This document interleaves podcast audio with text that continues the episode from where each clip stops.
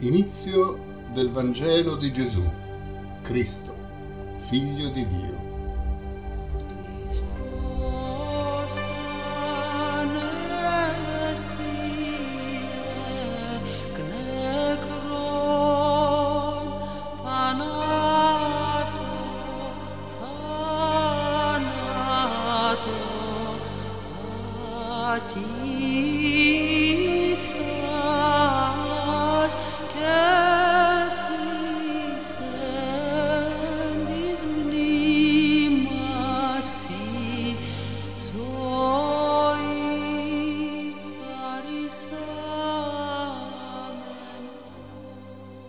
E iniziamo così la lettura del Nuovo Testamento.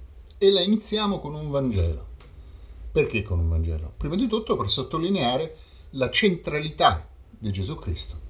Tutto riconduce a Lui. Lui è il centro, la spiegazione, il senso di ogni cosa. E anche per questa ragione che ho voluto all'inizio di questa prima puntata dedicata al Nuovo Testamento farvi ascoltare 30 secondi dell'inno pasquale della tradizione ortodossa.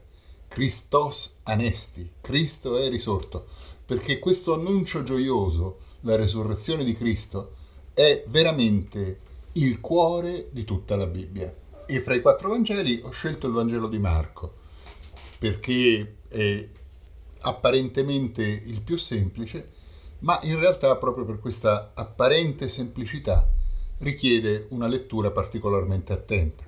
Quasi ogni parola in Marco è significativa, quasi ogni parola merita un approfondimento. E poi molte delle cose che diremo leggendo Marco ce le ritroviamo anche negli altri Vangeli, quindi in qualche maniera è logico che vada per primo. Le prime sei parole di Marco sono pesantissime. Inizio del Vangelo di Gesù, Cristo, figlio di Dio. Incominciamo dalla parola Vangelo. Che cos'è il Vangelo? Evangelion in greco. È un termine che non esisteva, sapete prima, o meglio esisteva ma usato in una maniera completamente diversa. Usandolo in questo contesto, Marco ci dà una connotazione, un significato nuovo alla parola molto specifico che merita di essere analizzato. Evangelion in greco letteralmente significa, come tutti sanno, buona notizia, lieto annuncio. Ma dovete sapere che era un termine tecnico, si usava per indicare la visita dell'imperatore. Indipendentemente da quello che l'imperatore veniva a fare, la sua, sem- la sua venuta era sempre un Evangelion. C'era un messo, un araldo, che andava nella città che l'imperatore doveva visitare il giorno prima e proclamava appunto l'Evangelion, il lieto annuncio della visita dell'imperatore. Poi veniva magari per fare una condanna a morte, però in ogni caso la sua visita era un lieto annuncio. Quindi Marco, chiamando Vangelo di Gesù Cristo il suo racconto, già ci sta dicendo una cosa importantissima. Già ci sta dicendo che Cristo è il Re, il Signore, il vero Signore, contro la pretesa degli imperatori romani di farsi chiamare divus, cioè in latino l'equivalente di Adonai, Signore in ebraico, e Kyrios in greco. Allora vedete c'è una polemica nascosta in queste parole. Marco ci sta dicendo il vero imperatore, cioè il vero Signore, è Gesù, non l'imperatore romano. E Gesù viene immediatamente identificato da Marco con due titoli, Christos, Cristo, unto, e figlio di Dio. È un modo per dirci da subito, fin dalle primissime parole, che lo scopo del suo racconto sta in questo, sta nel mostrarci che Gesù è il Cristo e Gesù è il figlio di Dio. Che cosa vuol dire chiamare Gesù il Cristo, l'unto?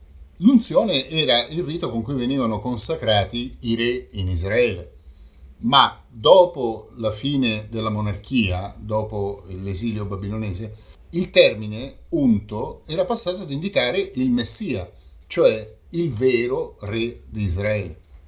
Allora, Christos, Cristo, è l'equivalente greco del termine Mashiach, Messia. Significano la stessa cosa, unto. Perciò Marco, chiamando Gesù da subito il Cristo, ci sta dicendo che Gesù è il Messia degli ebrei. Il primo scopo del suo Vangelo è quello di sottolineare come Gesù sia il Messia atteso dagli ebrei. E questo unto è figlio di Dio. Che cosa vuol dire che Gesù è figlio di Dio? In che senso noi dobbiamo intendere questa parola? Il mondo greco-romano conosceva una miriade di figli di dei.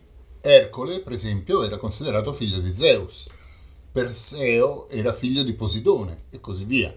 Dunque era fondamentale spiegare in che senso era da intendere il termine riferito a Gesù, proprio per far comprendere la radicale differenza tra l'essere figlio di Dio di Gesù e l'essere figlio di Dio dei vari Ercole, Zeus del mondo del Pantheon classico. Non voglio annunciare adesso il finale del Vangelo, naturalmente, ma Marco contiene questa novità strepitosa, cioè Gesù dimostra di essere figlio di Dio morendo sulla croce, attraverso un apparente fallimento, attraverso una apparente sconfitta, dimostrando in questo modo tra l'altro anche che il concetto di Dio cristiano è completamente diverso dal concetto di Dio pagano.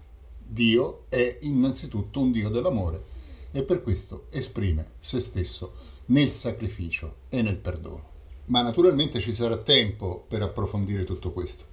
Per adesso mi, mi limito a sottolineare come le prime parole del Vangelo di Marco in un certo senso sono come il sommario, la dichiarazione di intenti di quello che lui vuole fare raccontandoci la storia di Gesù. Il fatto che il racconto di Marco sia un Vangelo, il fatto cioè che lui sente il bisogno di trovare una parola nuova o dare un nuovo significato a una parola vecchia per spiegare quello che sta facendo, ci indirizza anche in un certo modo nella lettura. Cosa voglio dire? Voglio dire che un Vangelo non è un libro di storia.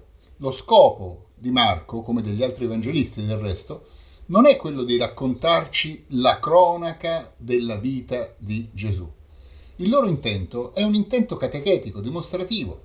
Vogliono dimostrarci, cioè, nel caso di Marco specifico, la divinità di Gesù e il fatto che lui sia il Messia. Nel corso dei secoli molti critici dei Vangeli si sono fermati proprio su questo fatto, cioè sul fatto che i Vangeli sono inaffidabili come testimonianza storica proprio perché sono molto discordanti tra loro, proprio perché mostrano una sconcertante libertà nel trattare i fatti tanto che addirittura ci sono episodi che sono raccontati in un Vangelo e non in un altro. Per esempio, Luca racconta e ci mette molta attenzione la parabola cosiddetta del figlio il prodigo, che è un insegnamento formidabile, bellissimo.